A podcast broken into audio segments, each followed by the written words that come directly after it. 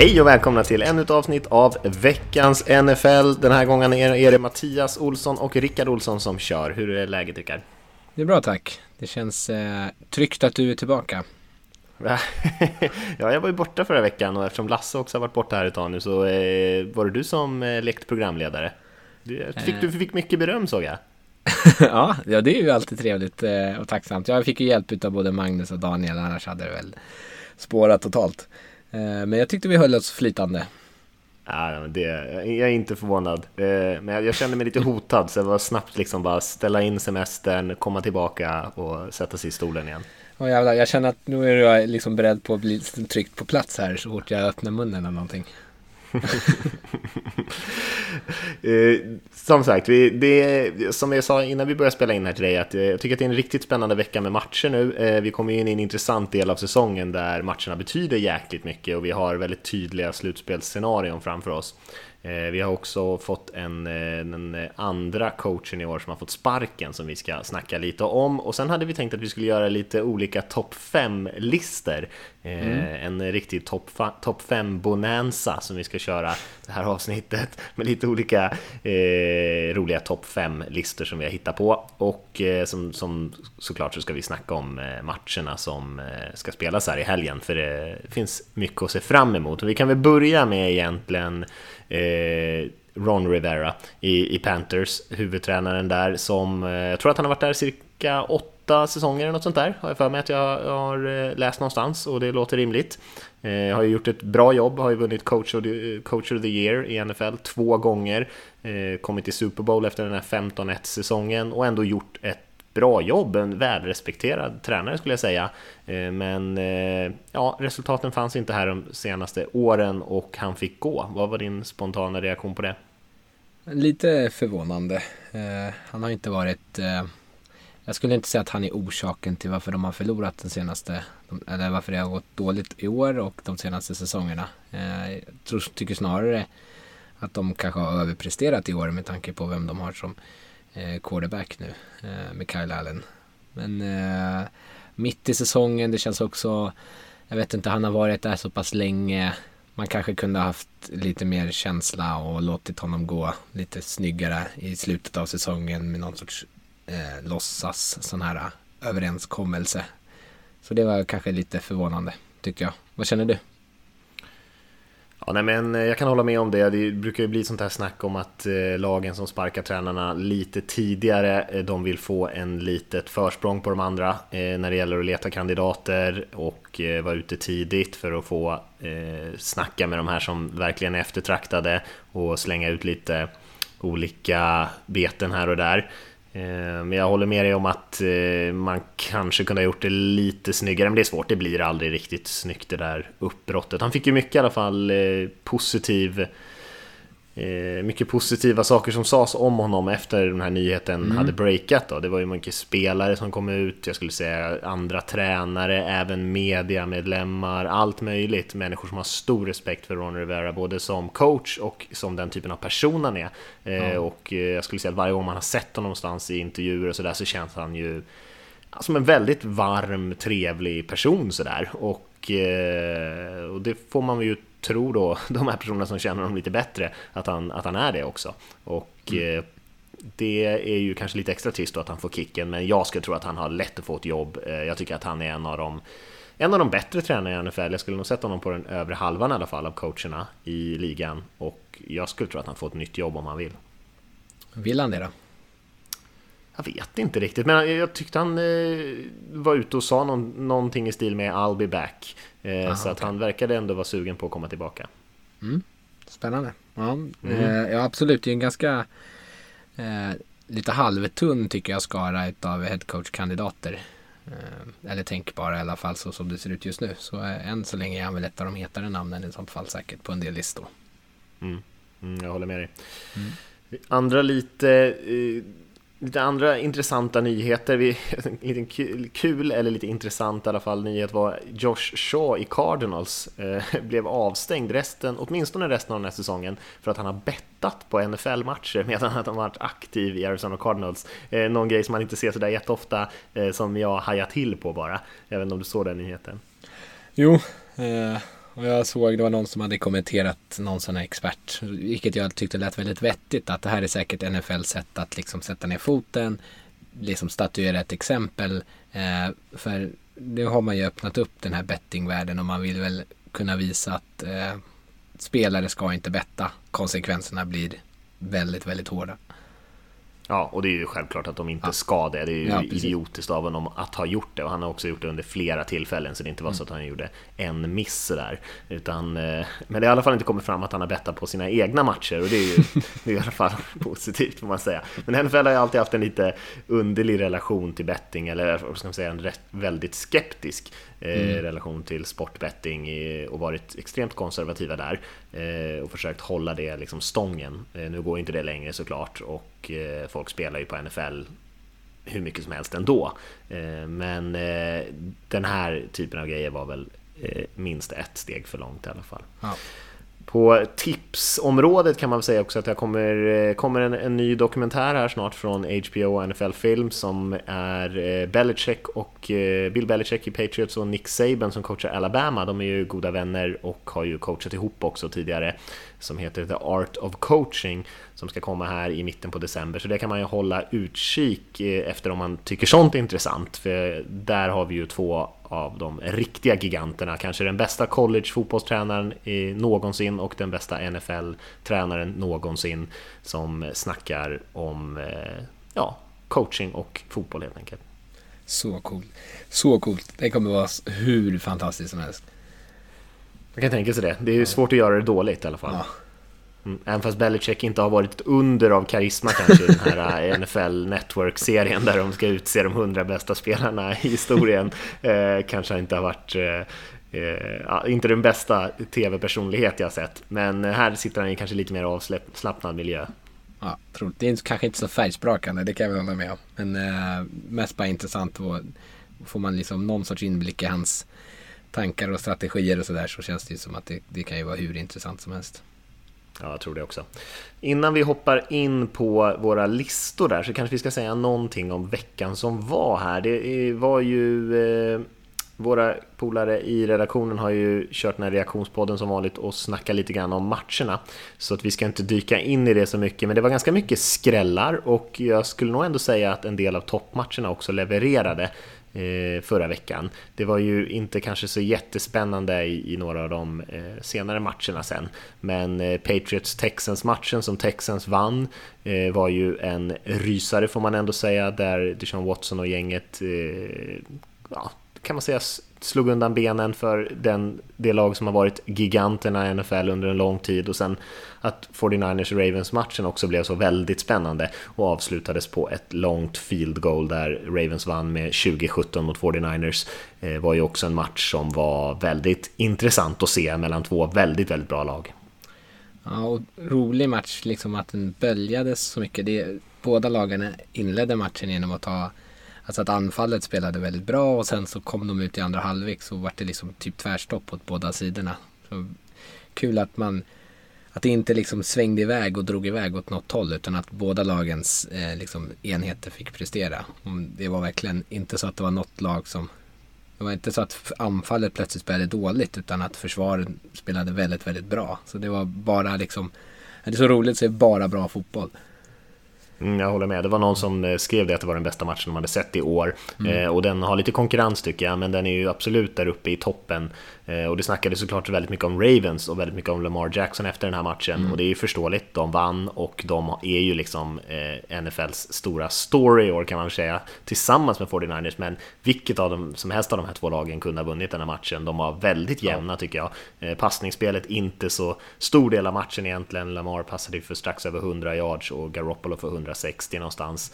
Eh, och det var ju snarare springspelet och försvaret som, som eh, tog mest plats. Och så ja. det var ju kanske inte så förvånande, så har det sett ut hela säsongen för de här. Ja, och med vädret också, för det var ju urdåligt väder. Ja, så var det. Eh, lite skrällar eh, sa vi ju. Eagles torska mot Dolphins. Eh, Dolphins ja. slängde upp 37 pinnar och hade ju ett eh, sinnessjukt eh, intressant trickspel bland annat där eh, man ställde upp i det som kallas för en lonesome polecat formation med liksom egentligen bara eh, några få spelare i mitten av plan och sen resten ute på varsin kant och sen så pantern då, eller holdern på, på field goal-försöket sprang med bollen och passade till kicken, så en panter till kicker-passning för touchdown som blev mycket, eh, på stort sett, eh, på många sätt skillnaden i den här matchen, för det blev ju 37-31 till Dolphins i slutändan. Jag råder ju er att på något sätt eh, hitta den här highlight-filmen er lyssnare för den är ganska svår att förstå. Den är väldigt svår att förklara. Ja, jag försökte förklara det, tänkte jag hur ska det här gå? Men, ja, det är ju nästan ja, omöjligt. Men det är ju verkligen det. värt eh, att, eh, att kika in tycker jag. Ja, verkligen. Något man väldigt, väldigt sällan ser den typen av spel. Ja. Bengals tog sin första vinst också, spöade Jets, kanske inte den största skalpen, men, eh, men ändå. Ja, Andy Dalton tillbaka igen i förarsätet. Ja, och det var ja. väl ingen chock att han var den bättre kuben i Bengals, det visste man kanske från början. Eh, men de ville ju ja. testa sin unga QB där eh, och tröttnade ganska fort på det. Ja, men skönt för honom att få lite upprättelse kan jag tänka mig. Mm. Han verkade väldigt taggad där på sidlinjen när de filmade honom hela tiden. Ja, ja visst. Visst. Något annat som eh, var intressant, Seahawks vann mot Vikings i en tight Monday Night Football-match, 37-30. Mm också som kanske blev lite onödigt spännande. Seahawks hade ju en ganska stor ledning där men eh, gjorde lite slarviga grejer i slutet på matchen och Vikings eh, närmade sig. Men eh, tog den vinsten ändå, Seattle där. Ja, söndagsnatten, Patriots eh, hos eh, Texans, också bra. Texans vinner den 28-22 nästan eh, lättare än vad resultatet visar. Hade kontroll över matchen hela tiden. kändes som det konstigt nog det bättre, eh, mer förberedda laget. Och Bill mm. O'Brien mm. fick sin första seger mot eh, Belichick. Ja, det var på tiden kanske. Ja, mm, ja det var det ju. Eh, och i samma division där så lite kaxigt Bills som spöade på Cowboys. Cowboys som spelar dåligt just nu, spelar mm. långt under sin potential, eller långt, långt under sin kapacitet kanske man ska säga. Och Bills som har gjort eh, ett gäng fina matcher, framförallt kanske Josh Allen, kuben där som många har varit skeptiska till långa stunder, som spelar väldigt bra fotboll just nu också. Är det något mer vi ska säga där eller ska vi lämna den? Det var ju några andra, vi ska inte nämna Raiders-matchen där som inte Nej. blev så jämn och, eh, och en del andra resultat. Eh, men vi kan väl hoppa in på våra topp 5-listor innan vi kommer in på de matcherna som kommer här i helgen, för det är som sagt en del kul där. Mm. Eh, och vi kan väl börja med någon lätt, tycker du inte det? Ja, gärna. Ska vi... Jag, jag tänkte du skulle börja. Jaha. Ja, då tänker jag en, en tillfällig eh, liten topp 5-ranking utav NFL-lagen. Mm. Uh, och ja, de, mina, de som är bäst just nu möttes ju precis och ena laget vann. Så högst upp skulle jag säga att vi har Baltimore Ravens. Uh, tvåa 49ers. Sen är jag ju lite, uh, kanske, kanske orimligt hög på Seattle Seahawks. Uh, men de skulle jag sätta det som trea. Saints som fyra. Och sen femma, måste, jag måste ändå ha Patriots med i topp fem. Alltså, jag ska aldrig räkna bort dem.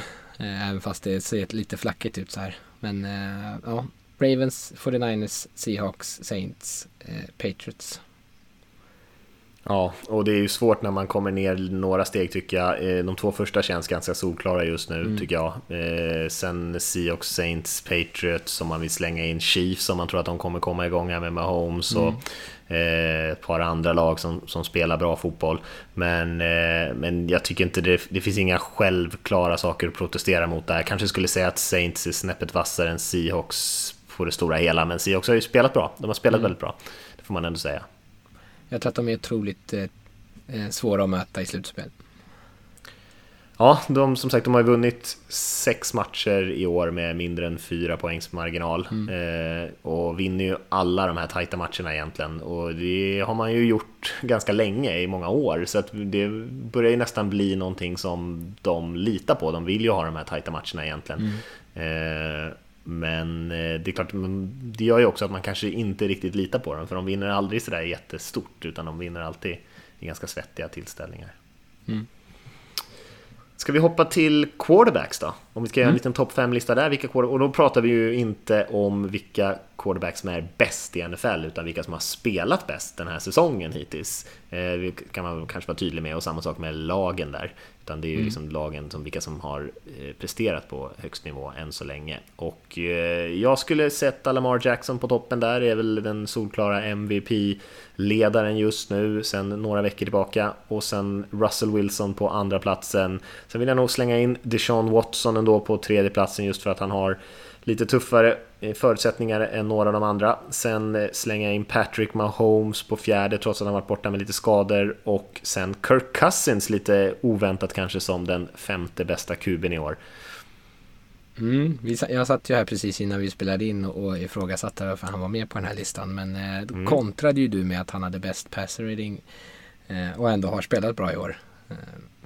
Han har spelat ett... väldigt bra, men eh, jag tror att folk vill eh, inte gärna se att Kirk Cousins spelar bra. Det är lite sådär att eh, det är många som inte riktigt hejar på honom så många gånger. Men han har spelat otroligt bra den här säsongen faktiskt. Han fick ju lite kritik där i, efter några, några, tror att det var efter några matcher där som det stormade lite kring honom och sen dess har han varit väldigt bra.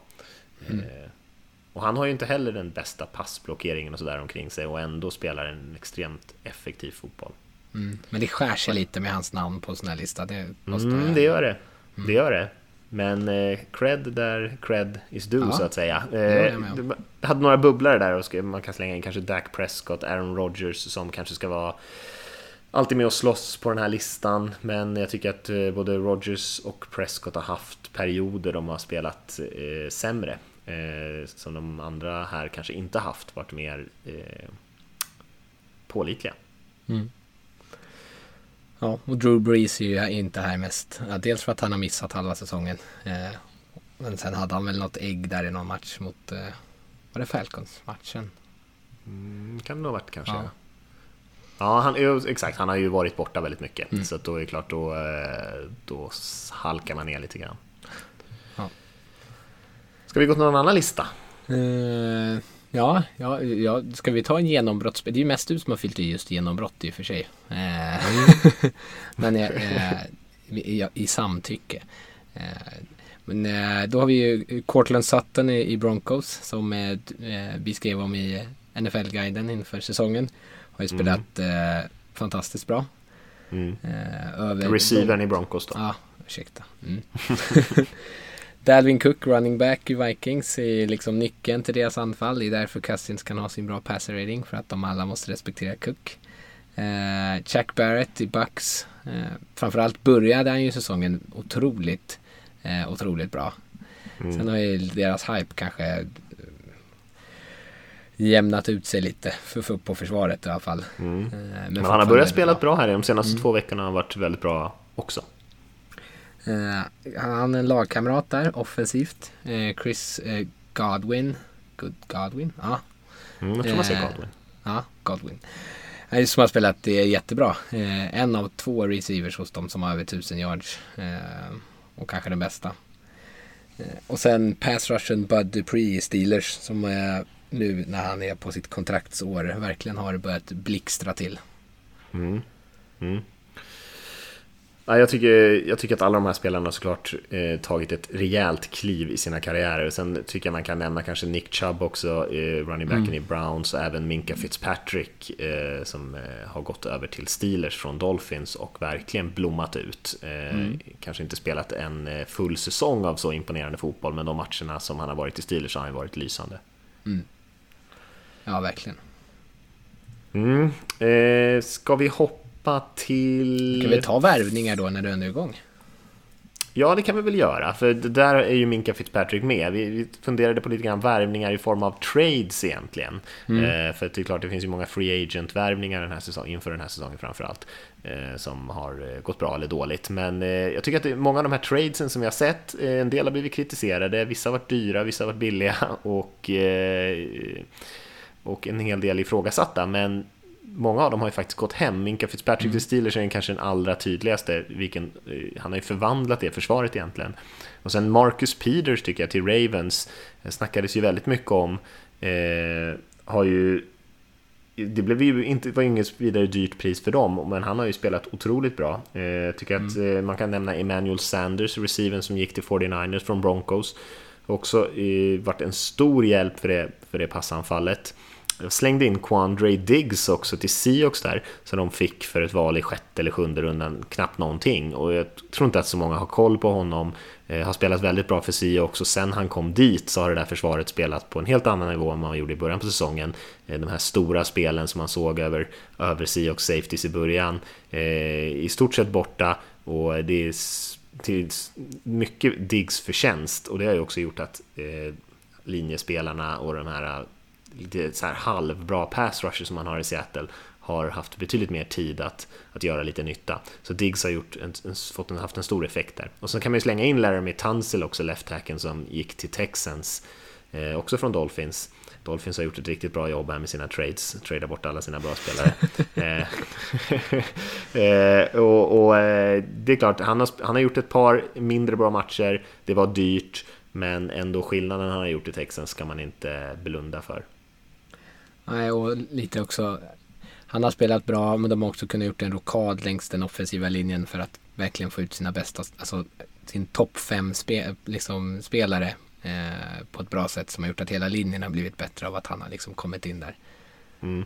Mm. Jag skulle vilja lägga till här bara för att jag tycker att det är kul och inte alltid vara så positiv. Eh, mm. Men den här Jalen Ramsey-traden till Rams som skulle vara räddningen för deras försvar som man verkligen inte alls har upplevt eh, har eh, haft den effekten som de kanske har önskat. Eh, vilket är lite synd. Men om man Nej. tänker sig, nu lyfte ju du Marcus Peters där till Ravens för det var ju snack även om Jalen Ramsey dit och de var ju, ville ju ha honom bland annat. Eh, så ser man det i alla fall, nu hade det sett annorlunda ut i den situationen. Men eh, de borde inte vara alltför ledsna att de fick Peters för ett val i femte rundan istället. Nej, Nej verkligen inte. Slängde också in som lite bubblare där Kenyon Drake som också gick från Dolphins. har hamnat mm. i Cardinals, jag har gjort ett ganska bra jobb där och sen även Michael Bennett som eh, faktiskt har spelat bra för Cowboys men i en ganska begränsad roll. Men mm. det är ju den typen av spelare han har varit de senaste säsongerna även när han kom in till Patriots och gjorde ganska mycket nytta eh, med den lilla tiden han spelade innan han började bråka med coacherna. Och det är väl en tidsfråga innan han gör det även i, i Cowboys om han, inte, om han inte redan har kommit igång med det. Men, men han är ju bra på det han gör. Mm. Ja, absolut. Ehm, jag hade en tanke också om att vi skulle ta bästa spel här, men det är ju precis likadant som jag försökte förklara den här Dolphins-faken här. Det är ju liksom ganska klurigt att förklara, men vi kan väl ta dem lite snabbt så kan man kolla upp dem om man vill. Ehm, och den här Dolphins-faken som vi nyss pratade om är ju såklart med på den här topplistan, kanske i topp till och med. Eh, sen har jag, tänkte jag också på Tyler Lockets eh, mottagning längst ner i, i vänstra hörnet av endzone för Seahawks, receiven där. Eh, I en viktig match också. Och sen har vi ju Aaron Rodgers gjorde den här sjuka passningen när han föll tillbaka och kastade den eh, längst ner i hörnet av en zone till sin running back Williams där. Det var ju också ett, ett otroligt spel. Tänk tänker på den här interception som Malik Hooker Colts safety gjorde en enhands interception i sitt eget målområde som han sprang ut därifrån sen var ju också läcker tycker jag. Och sen så kan man ju inte blunda för Lamar Jacksons alla stora spel den här säsongen, kanske framför allt den här när han gör spinnen och springer in. Jag vet inte hur lång den här touchdownen var i slutändan, men ett fantastiskt spel såklart. Ja, verkligen. Jag vill, jag vill lägga till en, för nu kommer jag på en när du rabblar poppar upp spel i huvudet hela tiden då förstås. Men eh, Watsons touchdown mot Raiders när han blir sparkad i ögat. Eh, ja, sätter upp handen för att kolla ifall ögat är kvar. och sen kastar en touchdown. Passningen är inte liksom fenomenal men hela själva grejen är ju helt, helt sjuk egentligen. Ja visst, ja verkligen. Verkligen. Ska vi hoppa vidare till, vad ska vi säga, rookies kanske då? Mm. Topp 5-lista på rookies. Ja, det är ju svårt att eh, banta ner det till topp 5. Eh, många spelare som har gjort det bra tycker jag. Eh, ska vi, ja, Nick Bosa i 49ers är ju svår att förneka. Han har ju varit en av eh, ligans bästa pass rushers överhuvudtaget. Eh, Josh Allen i Jaguars har gjort det jättebra också. Han, han som var hypad som den näst bästa pass rushen. Det tog sig någon sopa däremellan tydligen till något lag ute i Oakland. Eh, Devin White i Bucks som har spelat bra. Framförallt kommit igång lite nu senaste veckorna. Han hade väl en interception touchdown eller en fumble touchdown nu här senast. Mm. Eh, Josh Jacobs, oj oj oj, vilken spelare. Årets offensiva rookie i, i Raiders förstås. Eh, running backen Som är över 1000 yards redan. Första eh, running back, rookie running back i Oakland Raiders historia som har sprungit för över 1000 yards. Fantastisk, hela anfallet. Eh, sen eh, kanske, ja, har ju en lång lista. Jag tänker lägga till en till Raiders-spelare mest för att jag måste få trösta mig nu efter våra två tunga veckor. Så vill jag eh, lyfta Max Crosby, pass rushen där som har spelat jättebra. Eh, långt, mm. långt över förväntan och kanske är eh, ja, den liksom framtida byggsten som de vill ha på försvaret. Mm. Ja, nej, det finns många spelare man kan lyfta här. Devin Bush i Saints, eh, linebacken har ju spelat också riktigt bra. Eh, Steelers. Också, ja, Steelers, ursäkta mig. Steelers såklart. Eh, att jag hade skrivit Saints här framför mig på min lilla lista. Ah, ja. yes, eh, yes. exakt. Och eh, sen har vi pratat om lite offensiva linjespelare tidigare som har spelat riktigt bra. Eric McCoy i Saints till exempel. Mm. Eh, det var i alla fall Saints där, det var tur det. Eh, mm. Och sen DK Metcalf tycker jag man kan nämna i sig också, som har gjort ett bra jobb receiven där. Darnell Savage, safety i Packers. Terry McLaurin, right, receiven i Redskins får inte så mycket uppmärksamhet såklart med tanke på hur kassa de är. men det finns många duktiga spelare, Josh Jacobs håller jag med om. Alltså det är kul ändå, jag, jag gillar verkligen Josh Jacobs, eh, börjar bli en riktig favorit för mig. Eh, jag var ju ett stort fan av Marshall Lynch, kanske är min favoritspelare någonsin. Eh, och så var jag ju så gick han ju till Raiders, då var han ju kanske lite slutkörd, han var inte helt mm. liksom körd, men han var inte sitt gamla själv. Och sen så draftade de en ny running back som liksom ser väldigt mycket ut som Marshall Lynch ja, tycker jag när han springer. Det är ju samma liksom omöjlig att få ner stark, den här balansen som man vill se. Han välter folk och bara studsar av och ja, bara så otroligt imponerande. Blev ju nyss utnämnd också till året, eller månadens eh, offensiva rookie för andra månaden i rad. Så, för att han är så pass överlägsen i, i AFC där. Mm. Så eh, nej, eh, jag tyckte dina topp 5 var, var, din topp 5 där är, duger alldeles utmärkt. Tack. jag kunde inte sträcka mig längre än så, det duger. Nej, det duger. Ska vi gå till coacher och runda av med då? Det är mm. lite kul tycker jag. För det är ju mm. alltid en diskussion, vem ska bli årets coach och sådär. Och det finns ju alltid många alternativ. Jag tycker man ska försöka leta efter en coach som har haft en bra säsong. Det har kommit upp en del kring kring eh, Dolphins-coachen här, Flores, eh, som jag tycker är, roligt. Eh, som att han skulle liksom vara en kandidat när hans lag kommer sluta typ 4-12 eller något sånt där. Men eh, jag, jag, tycker ändå att man ska, man ska vinna en, en rejäl mängd matcher. Man ska åtminstone gå till slutspel om man överhuvudtaget ska vara med i diskussionen tycker jag. Och om man gör det med lite sämre förutsättningar så är det ju mer imponerande. Mm. Jag, jag vill lyfta Kyle Shannon, har ju ett bra lag men har ändå gjort ett bra jobb där. Eh, tänk att Mike Tomlin måste vara med på en sån här lista, Steelers-coachen. Eh, de har ju inte haft sin QB eh, och nu är nere på sin tredje QB. Eh, kanske för att deras andra QB i och för sig kanske är sämre än deras tredje QB. men, men de har ändå gjort ett otroligt jobb och fortfarande ja. vara med i slutspelsracet. Eh, även fast jag gärna eh, helst inte tittar på en wildcard-match med Steelers. Eh, känns inte så spännande kanske, men de eh, gör ett bra jobb. Och Sean mm. Payton i Saints eh, spelat utan Drew Brees och de vann alla matcher tror jag med, med Bridgewater. Sen tycker jag man ska lämna John Harbaugh såklart i Ravens. Eh, gör ju stora saker där, framförallt kanske tycker kommer fram vilken typ av ledare han är, hur flexibel och anpassningsbar han är. Eh, och sen blir det lite svårare kanske att välja det här femte namn. Det finns ett mm. gäng bra alternativ. Vem, vem lutar du åt mest där? Nej men gud, var jag tvungen att ta nummer fem? Mm. Uh, men, uh,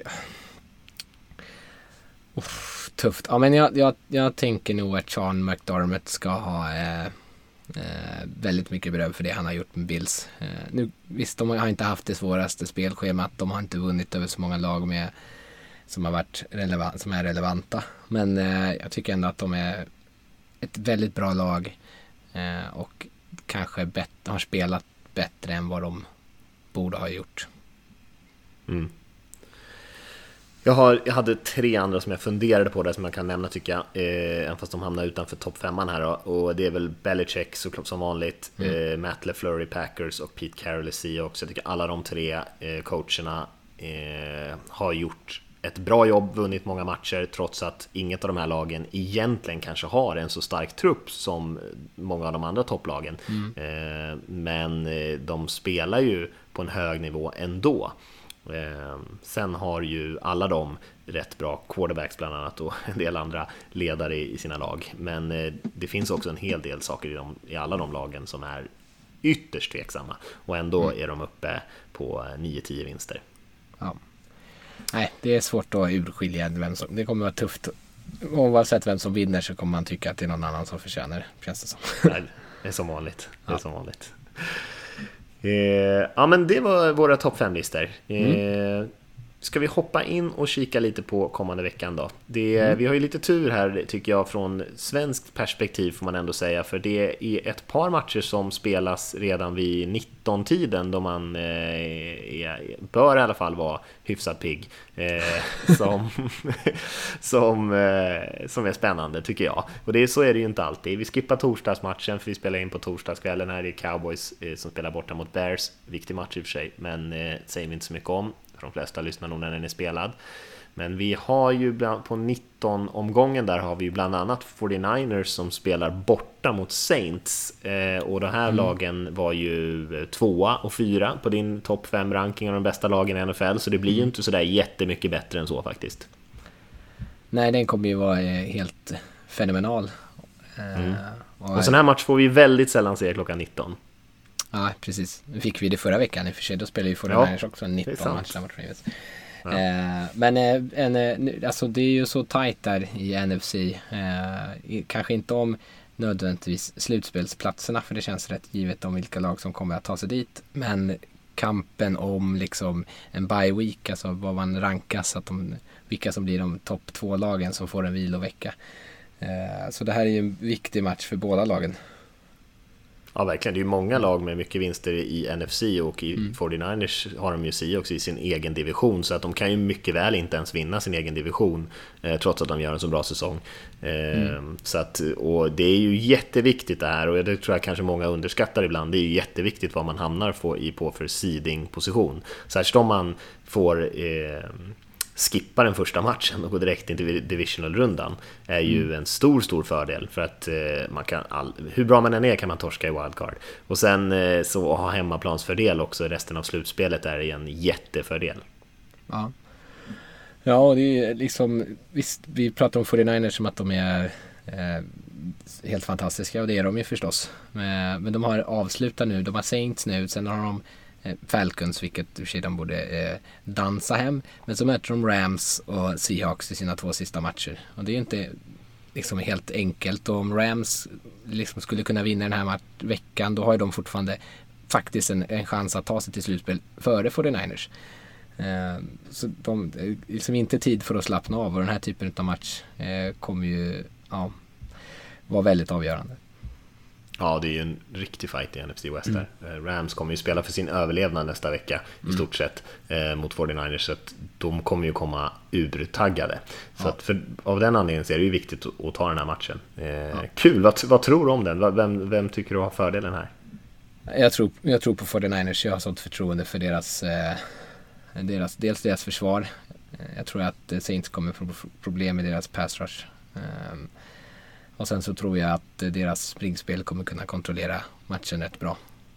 Men jag har ett väldigt mm. högt förtroende för Shanahan.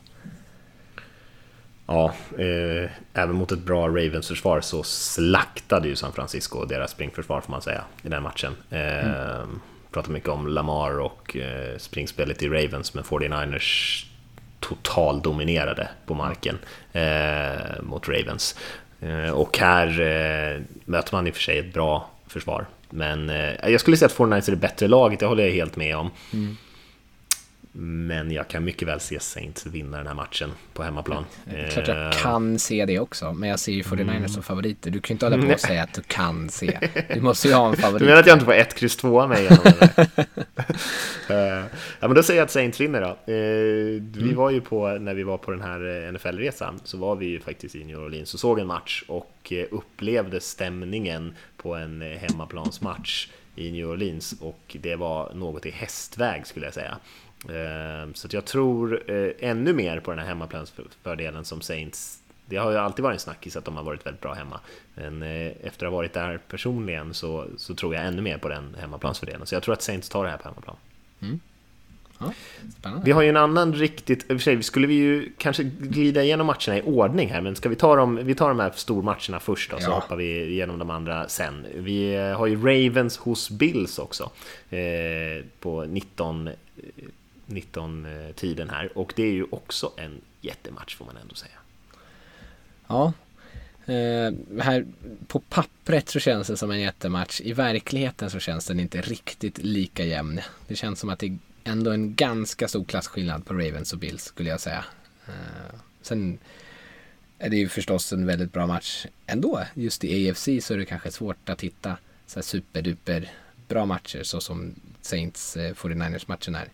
Uh, men på förhand en väldigt kul match. Roligt att se två stycken eh, så eh, springande quarterbacks mot varandra. Men jag, jag ja. har svårt att se att Bills verkligen ska kunna bjuda upp till dans här. Jag håller med dig, jag tror att Ravens vinner enkelt. Jag tror de vinner ut, utklassningsstil. Men det, chansen för Bills är ju om, om Josh Allen, som du säger, man glömmer ofta bort det för att han inte är lika flashy som Lamar kanske, men om han kanaliserar liksom sin inre Lamar där och eh, springer för en 50-60 yards och sådär, eh, så är det, han är ju snarare mer en Cam Newton-typ, eh, Josh Allen, än vad mm. han är en Lamar Jackson-typ. Han är ju stor och stark och köttig och är ju inte så kul tror jag för försvarare när han kommer i, i full fart mot den och det är väldigt svårt att få ner honom på marken utan att han studsar några yard fram i alla fall. Ehm, och han har spelat väldigt bra. Men mm. eh, nej, jag håller helt med om att Ravens är nog stor favorit i det här. Jag tror de vinner med minst 10 poäng. Men eh, man hoppas ju att Bills kan bjuda upp lite grann här och göra det jämnt. De är i alla fall mm. hemma. Eh, det är ju en fördel för dem. Och de har spelat väldigt bra. Men det krävs nog kanske lite misstag från Ravens eller att Josh Allen verkligen levererar liksom i alla delar av sitt spel. Eh, inga turnovers och tar upp de där viktiga första downsen med sina ben också. Ja, nu såg vi ju Bills när de mötte Cowboys här senast så lyckades de ju forcera fram en massa turnovers. Eh, det är ju mm. precis det de behöver göra och det är ju ett försvar som egentligen har den, har den förmågan. Ganska aggressiva, eh, liksom Tredavious White spelar ju alldeles fenomenalt cornerbacken där ute. Så mm. de, det, det, kan ju ske men det känns som att Ravens borde komma in med ett sånt självförtroende och sånt lugn att de inte tar den typen av idiot, eller dumma risker liksom. Nej, och de är ju inte, Ravens är ju ganska försiktiga med bollen, får man mm. ändå säga. Eh, Lamar är ju ingen turnover-maskin, tvärtom. Utan väldigt, eh, väldigt trygg med bollen och när det inte finns väldigt bra alternativ så, så springer han oftast bollen. Det är inte så mycket mm. chans på dem. Men det betyder inte att det inte kan hända. Det händer ju alla quarterbacks. Ja. Eh, om vi ska riva igenom de här andra 19 matcherna lite snabbt innan vi hoppar vidare till 22-snåret eh, så har vi ju Panthers Falcons. Ska vi säga något kort om den? Vi ser Panthers eh, reagera nu då när de har tappat sin head coach. ofta säger man att det ska ge lite, lite liv, lite, lite juice, eller juice, juice. Lite juice i laget. Apelsinjuice eller Lite apelsinjuice i laget. Eh, mm. Se ifall de får energi ut av det eller inte. Eller om det snarare blir att de känner att eh, vad fan, varför sparkar ni honom? Han är ju döskön. Eh, ja. Men i övrigt en rätt meningslös match. Ja, det är det verkligen. Jag tror att Falcons vinner. Mm. Colts hos Buccaneers? Uh, ja, Colts måste ju vinna om de ska kunna hänga med. Så uh, det, och det borde de väl göra, tycker jag. Eller? Buccaneers är bra. Ja. Mm. Ja, allt jag har att säga.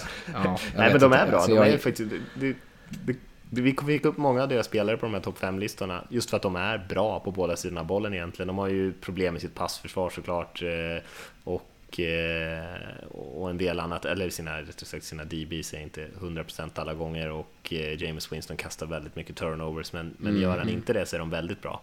Eh, så det är, ju, det är ju alltid svårt att säga vad Buccaneer ska göra, de är så jäkla upp och ner, det är ju beroende av, av James Winston på många sätt. Men jag tror att de tar den här mot Coltsen då. Ja. Även fast de är så, de är ju ett under av stabilitet. Ja, men inte så hö höga höjder å andra sidan. Men eh, väldigt jämna. Ja, jag tror Colts tar den, det måste de. De måste ta den och då tar de den. Det tror jag. Mm. Dolphins Jets? Gud vilken kul fotbollsmatch Ja, att titta på. bra, riktigt. Eh, ja, usch. Eh, ja, jag, jag tror att mm, Jets vinner den matchen. Gud, de här lagen är så upp och ner också. Ja, Jets speciellt. Dolphins Ja. tycker jag ändå är så här äh, jämn dåliga men giftiga. Jets är ju bara så här totalt överlägset sämst i NFL eller ibland ganska bra. Ja. Svårt att säga. Nej usch, det här kan ju inte vara någon som tittar på den här matchen. Ingen får även om ni hejar på de här lagen, titta på en riktig match. Har du, har du, har, brukar du applicera det där på dig själv när du har kollat på alla Raiders sopiga matcher? här? brukar du men- liksom inte titta när det går dåligt? Hoppet finns alltid. De kan vända. Jets har ju slutspelschans. Nej, har du det? Nej, eller kanske var, det- kanske var innan förra veckan de hade faktiskt en chans att gå till slutspel. Eh, 4-8, ja, ja, ja, det är väl inte o... Ja det, ja, det borde vara omöjligt. Ja, det, var, det är nog omöjligt. Men jag tror att det var om de hade inte torskat mot Bengals så hade de haft en chans. Men, eh, men det är väl tur att de torskade då, då för att de är väl inte heller ett lag man kanske vill se eh, vara med och utmana där mot eh, slutet på säsongen. Ja, säg ett av de här AFC västlagen som ska plocka den sista wildcard-platsen som du vill se då. Steelers, Nej, eller Titans eller Raiders. Titans. Ja, helst i alla fall. Men Ryan Ja. Tannehill i ett slutspel. Ah, skitsamma. Tannehill spelar väldigt bra däremot, det ska man inte säga. Ja. Det gör han faktiskt. Alltså särskilt med tanke på eh, förutsättningarna. Jag håller, ja, så håller med om att han spelar bra. Men eh, jag tycker inte att han nödvändigtvis eh, kommer vara bra. jättekul att titta på i ett slutspel. Nej, jag håller med dig. Lions Vikings, vad ska man säga om den då? Ja, Det är ju, Lions har ju spelat riktigt, riktigt dåligt på senaste tiden. Eh, Vikings tycker jag ändå har varit ganska bra. Jag tror att Vikings vinner den här matchen enkelt. Ja, och det måste de ju göra. Ja. Så det tror jag Broncos. Texans. Vi hoppar över den där bara. Ja. Broncos Texans. Eh, ja, Drew Lock, han vann sin första match förra veckan. Men Mm. eh, nu möter han ett eh, lag som inte kommer ge honom en, en vinst. Och jag tror att Texans kommer kunna städa undan det här. Om de inte är alldeles för liksom eh, kära i sig själva för att ha spöat Patriots. Ja, det är väl det som är underskattningen som kanske är lite farlig. Men eh, ja, Drew Lock, jag vet inte. Den där touchdownen han gjorde till Sutton. Eh, 1% Drew Locks förtjänst, 99% ja, Cortland Suttons förtjänst. Eh, nej, Texans vinner den här matchen såklart. Eh, hoppar vidare till Bengals hos Browns. Två lag som verkligen också spelar för viktiga poäng här, höll jag på att säga. Eh, Browns vinner, men det är väl ganska ointressant.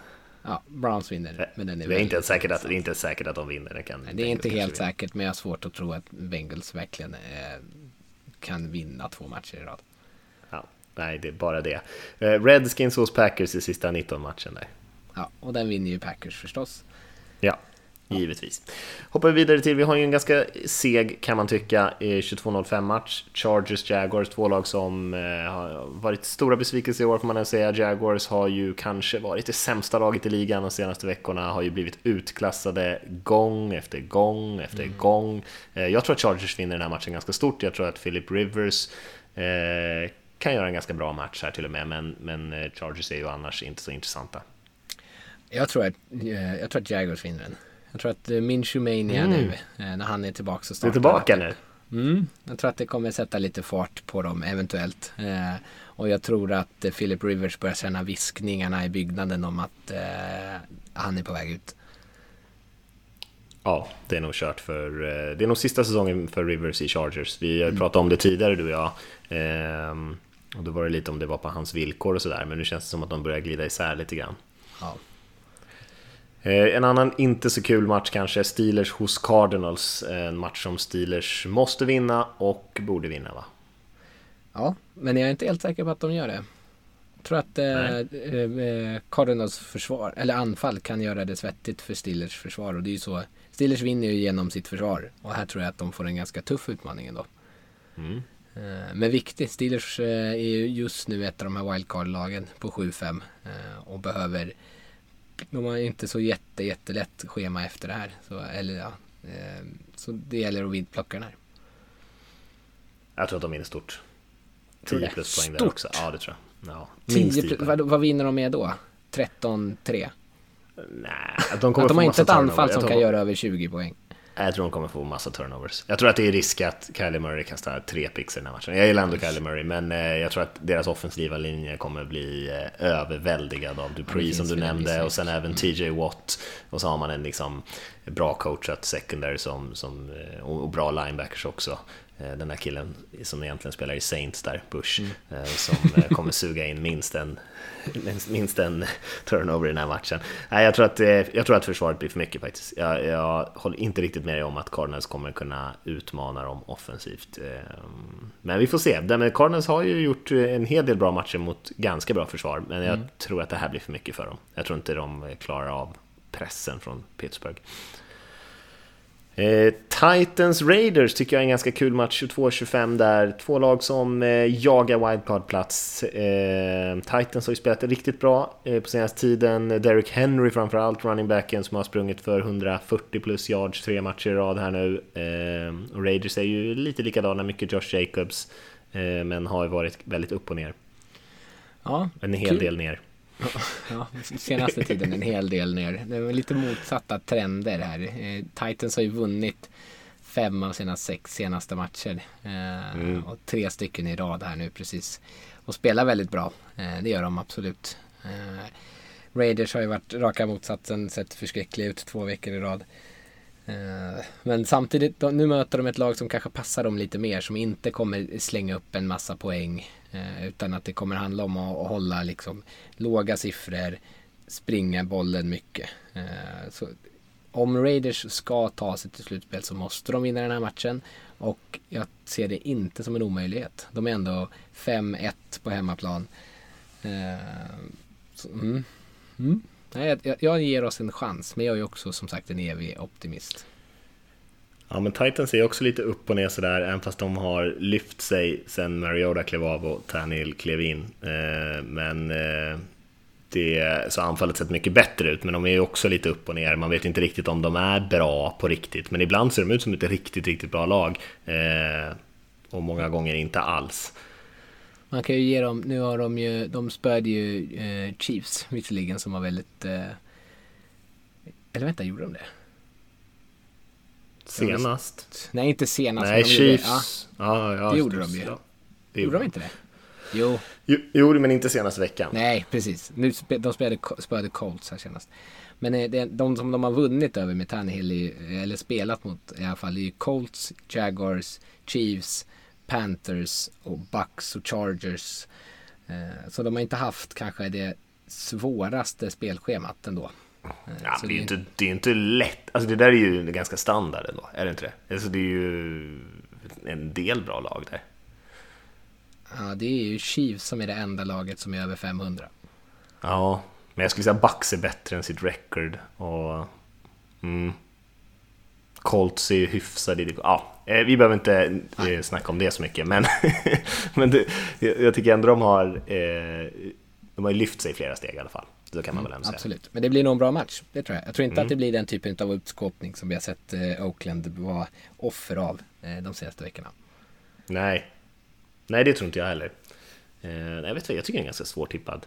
Mm. Jag tror att, tror att Titans Oakland. vinner, men, eh, men det är jämnt tror jag. Mm. mm. Ja, du tror Oakland. Sen har vi ju Chiefs Patriots som många nog hade kritat in som de två bästa lagen i AFC. Ingen hade ju trott att Ravens skulle vara där uppe riktigt eh, och utmana de där två och kanske är det fortfarande så i slutet på säsongen, det får vi väl se. Men eh, det är i alla fall två bra lag, eh, framförallt kanske den mest spännande matchupen här är ju Patriots väldigt, väldigt bra passförsvar fortfarande, eh, trots att de har åkt på lite mer poäng i, i arslet här de senaste veckorna, mot Chiefs eh, väldigt, väldigt bra passanfall. Mm.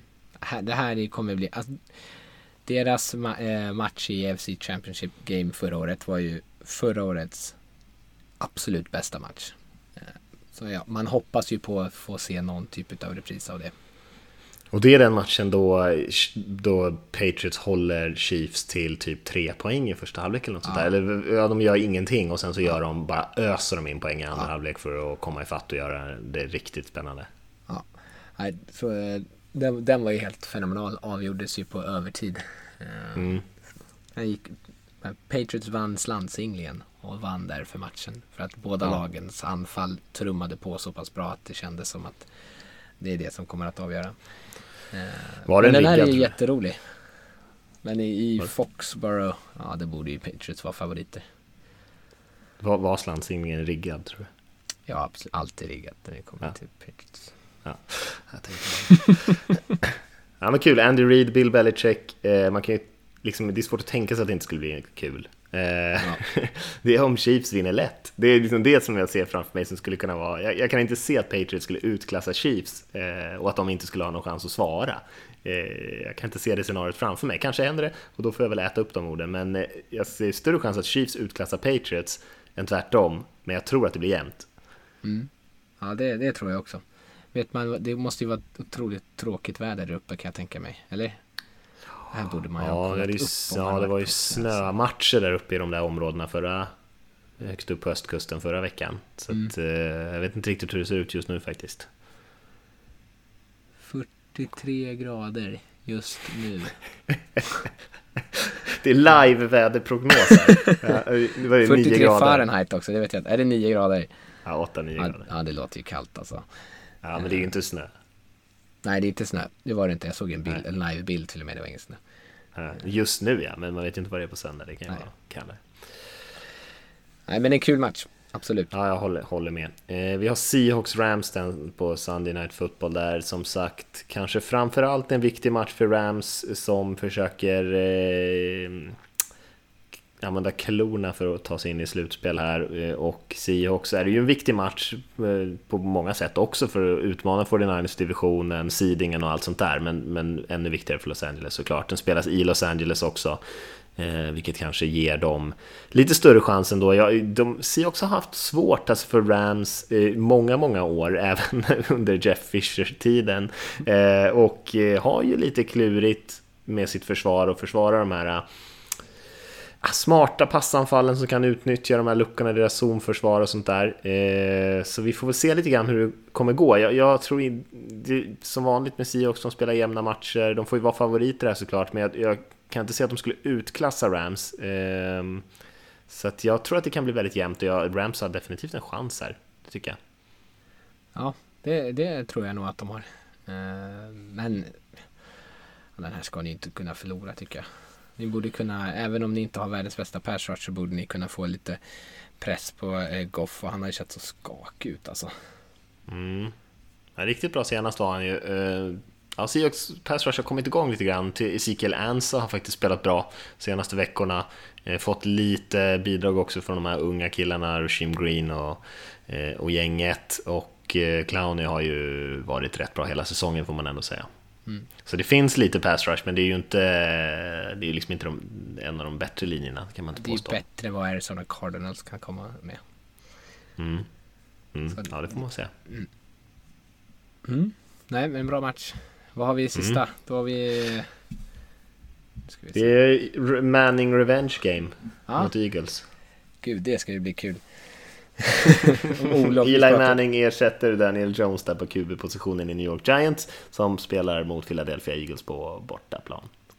Ja, du sa här innan om Olof i redaktionen inte mådde dåligt nog efter att eh, Fitzmagic och Dolphins spöade hans Eagles förra veckan så kommer han väl hänga sig i någon sorts elkabel här om eh, Eli Manning lyckas eh, ta död totalt på deras slutspelshopp. Eh, Ja exakt, de eh, rullar ut eh, Eli Manning från pensionärsboendet liksom och skjuter i han lite sprutor så han liksom kan röra på benen och sådär och sen så spöar han Eagles här med 46 46 är också en väldigt intressant poäng hur de ska komma till det. Eh, jag gjorde ingen riktig matte där. 47 till Giants här när Eli Manning kastar liksom sex touchdowns eller någonting. Mm. Det vore ju trevligt. Alltså. Det var också helt orimligt för sex touchdowns är mer än 40 poäng, men okej. Okay ska vi inte, ska inte börja räkna här. Nej, Eagles måste ju vinna den här matchen, borde såklart vinna den, eh, annars är det ju eh, pinsamt med tanke på skillnaden i, i, talang i de här två trupperna. Men Eagles har ju inte spelat bra på senaste tiden och har ju absolut sina luckor i, i laget.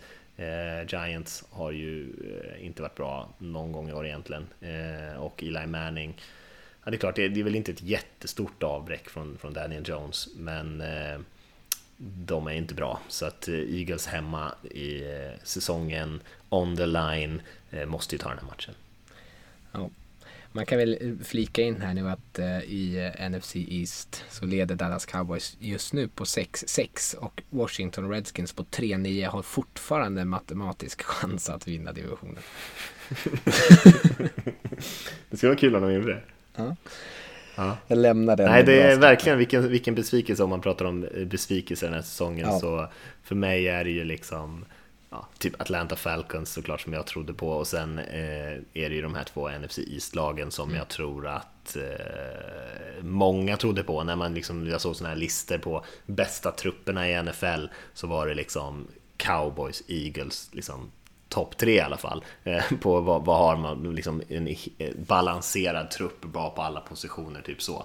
Eh, unga QBs som var liksom på väg åt rätt håll och sen så är de eh, sämre än medelbra och då när vi, jag och Lasse satt och pratade också spelschema i någon podd där för några veckor sedan så, så hade ju också Cowboys till exempel haft ett lätt spelschema och ändå inte lyckats vinna sina matcher. Mm. Så nu är det ju tuffare här på slutet. Men ja, stora besvikelser båda två. Ja. Ska vi, vi har en fråga här från Thomas som vi kan ta. Mm. Ehm, och han har egentligen massor av frågor här, så vi kanske inte ska ta allihopa. Ehm, men vi kan ta den här frågan med, han undrar, när han började följa NFL på 90-talet så var det inte så vanligt att man bytte in sin backup-QB mot slutet av matchen om man ledde stort. Eh, det tycker han att han ser väldigt sällan nu för tiden och han undrar lite vad det kan bero på. Är det liksom utjämningen av kvalitet mellan lagen så att det är jämnare matcher eller vågar man inte riskera något av den anledningen? Eller, eller är det helt enkelt så att det är individernas stats som spelar in? Och så tackar han för en bra podd också. Ja, vill du, vill du ta den eller ska jag? Eh, nej men vi kan väl fylla i lite båda två. Jag det, är, det är svårt, jag har inte tänkt på det faktiskt. Jag vet att Lamar Jackson har ju klivit av hur många matcher som helst i år för att Ravens har vunnit så stort. Men jag vet inte om några av de andra topplagen, om, om det är riktigt riktigt samma sak. Eh, man väntar väldigt länge i NFL faktiskt innan man tar ut sin, sin första QB. Det kan jag få hålla med om att det är faktiskt något som är lite underligt. Men sen om det var liksom mer eller mindre på 90-talet, det har jag inte tänkt på faktiskt om jag ska vara, vara ärlig. Nej, och jag, tror, jag tror inte man, jag tror man är lite restriktiv med att plocka ut sin QB. Dels, ja, visst det finns väl en viss risk att ibland man kanske kan förlora en match om man känner att man har det i, i handsken. Eh, men jag tror, jag tror dels det handlar också om att man vill hålla igång det positiva, liksom fortsätta kunna bygga på det och fortsätta spela bra. Och sen vad det skickar det för signaler kanske till resten av laget. Visst, alla förstår väl att Kuben är den mest värdefulla spelaren, men kan inte jag också, jag är left tackle, jag har lite ont i foten, kan inte jag också kliva av? Nej, du måste vara där. Det känns som att det kanske kan vara svårt att motivera alltid. Ja, för annars tror jag man är väldigt medveten nu mer än någonsin kanske om det här med skaderisker, ja. hur mycket speltid, hur, hur mycket liksom slitage på kroppen och återhämtning påverkar skaderisker och sånt Sånt där har vi pratat om på försäsongen till exempel, att vissa lag inte spelar några starters under hela försäsongen. Mm. Eh, vilket så var det inte alls förut, eh, just för att eh, ehm, för att man inte vill riskera skador. Men eh, så det skulle vara lite liksom eh, emot den utvecklingen om det var så att man har blivit ännu mer liksom restriktiv med att, med att vila sina spelare. Så jag vet inte riktigt faktiskt hur det, hur det ligger till. Men jag tror, jag tror inte att det är så att det är individernas stats som spelar in så jättemycket. Nej, nej. Eh, men jag tror att kanske de, som du säger där, att försöka hålla rytmen uppe lite grann, testa lite grejer som man kanske kan använda i framtida matcher, lite spel som man inte hunnit gå igenom, köra gameplanen fullt ut. Eh, mm, lite på det sättet. Eh, sen skriver han också det här med vatten, det, det här har vi fått en fråga om förut, det är ganska intressant. Eh, varför har de speciella vattenmänniskor, det var också ett kul ord tycker jag, vattenmänniskor, som går runt och sprutar vatten i munnen på spelarna? Vill de inte ta i flaskorna eller, undrar han. Det tycker jag är en, en rolig fråga. Ja, eh, ja, det är väl för att spelarna ska dricka ordentligt. De är alldeles för fokuserade på annat. Ja, ja det är visst. Det, är ju, det hänger ju däremot ihop med det här med att man vet att eh, om man inte får i sig med vätska så ökar det risken att man skadar sig och så istället för att lita på att spelarna liksom tar det ansvaret själva så, eh, så ser laget till att de får i sig. De har ju sina egna vattenflaskor med sina egna mixar av olika eh, saker som de dricker och eh, de har någon som håller koll på att de liksom dricker exakt så mycket de ska få i sig under en match så att de liksom kan optimera sin prestation. Ja, det här är ju, och det är också liksom NFL på något sätt i ett nötskal tycker jag. Ja. Att man liksom ska ha en person som kontrollerar att man dricker tillräckligt mycket vatten och den här Sean McVay-killen som ser till att han inte är i vägen för domarna. Att man liksom anställer en kille som liksom gör, kan göra allting hela tiden. Eller liksom det finns ett jobb för allting. Ja, jag visste det. Man jobbar liksom det är också konstigt. Men man kan, ändå, man kan ändå fatta att det är så, för att det är, liksom, det är nästan konstigt att det inte är så i andra ligor eh, eftersom det är så enorma pengar och mm. saker investerade. Alltså, man har ju råd att ha 500 anställda om du vill. Alltså mm. varför inte? Det är liksom, du, du, de här NFL-lagen tjänar hur mycket pengar som helst. Alltså ägarna som, lä, som äger NFL-lagen de äger ju inte dem för att det är någon så här, eller många gör ju det, äger dem för att det är en, en rolig grej och en, så här, en stolthetsgrej och, och väldigt credit att äga ett NFL-lag. Men rent som en business också så tjänar de ju enorma pengar eh, varje år och värdena på NFL-lagen de ökar ju hela tiden. Så att det är ju, eh, utöver att det är eh, såklart eh, kul att äga ett NFL-lag så är det ju affärsmässigt också hur bra som helst. Så att de har ju liksom hur mycket pengar som helst att röra sig med. Så om de vill anställa liksom tio människor som springer under vattenflaskor, då är det inte ett problem. Tio då är det liksom, Ja, men det är, det är vattenmänniskor, exakt. Det är, liksom, det är inget problem överhuvudtaget. Eh, men, eh, tack för de frågorna Thomas. Vill man skicka in en fråga så är det podcast NFL Supporter eller så kan man skriva till oss på sociala medier någonstans om man skulle vilja det. Eh, men annars eh, så tackar väl för oss den här veckan Rickard. Mm. Eh, tack alla ni som har lyssnat. Eh, dela gärna på sociala medier och, och, sprid ordet lite grann. Annars får ni njuta av de här matcherna som kommer här i helgen. Som sagt lite schyssta matcher redan klockan 19. och så hörs vi igen om en vecka. Ha det bra. Ha det bra allihop.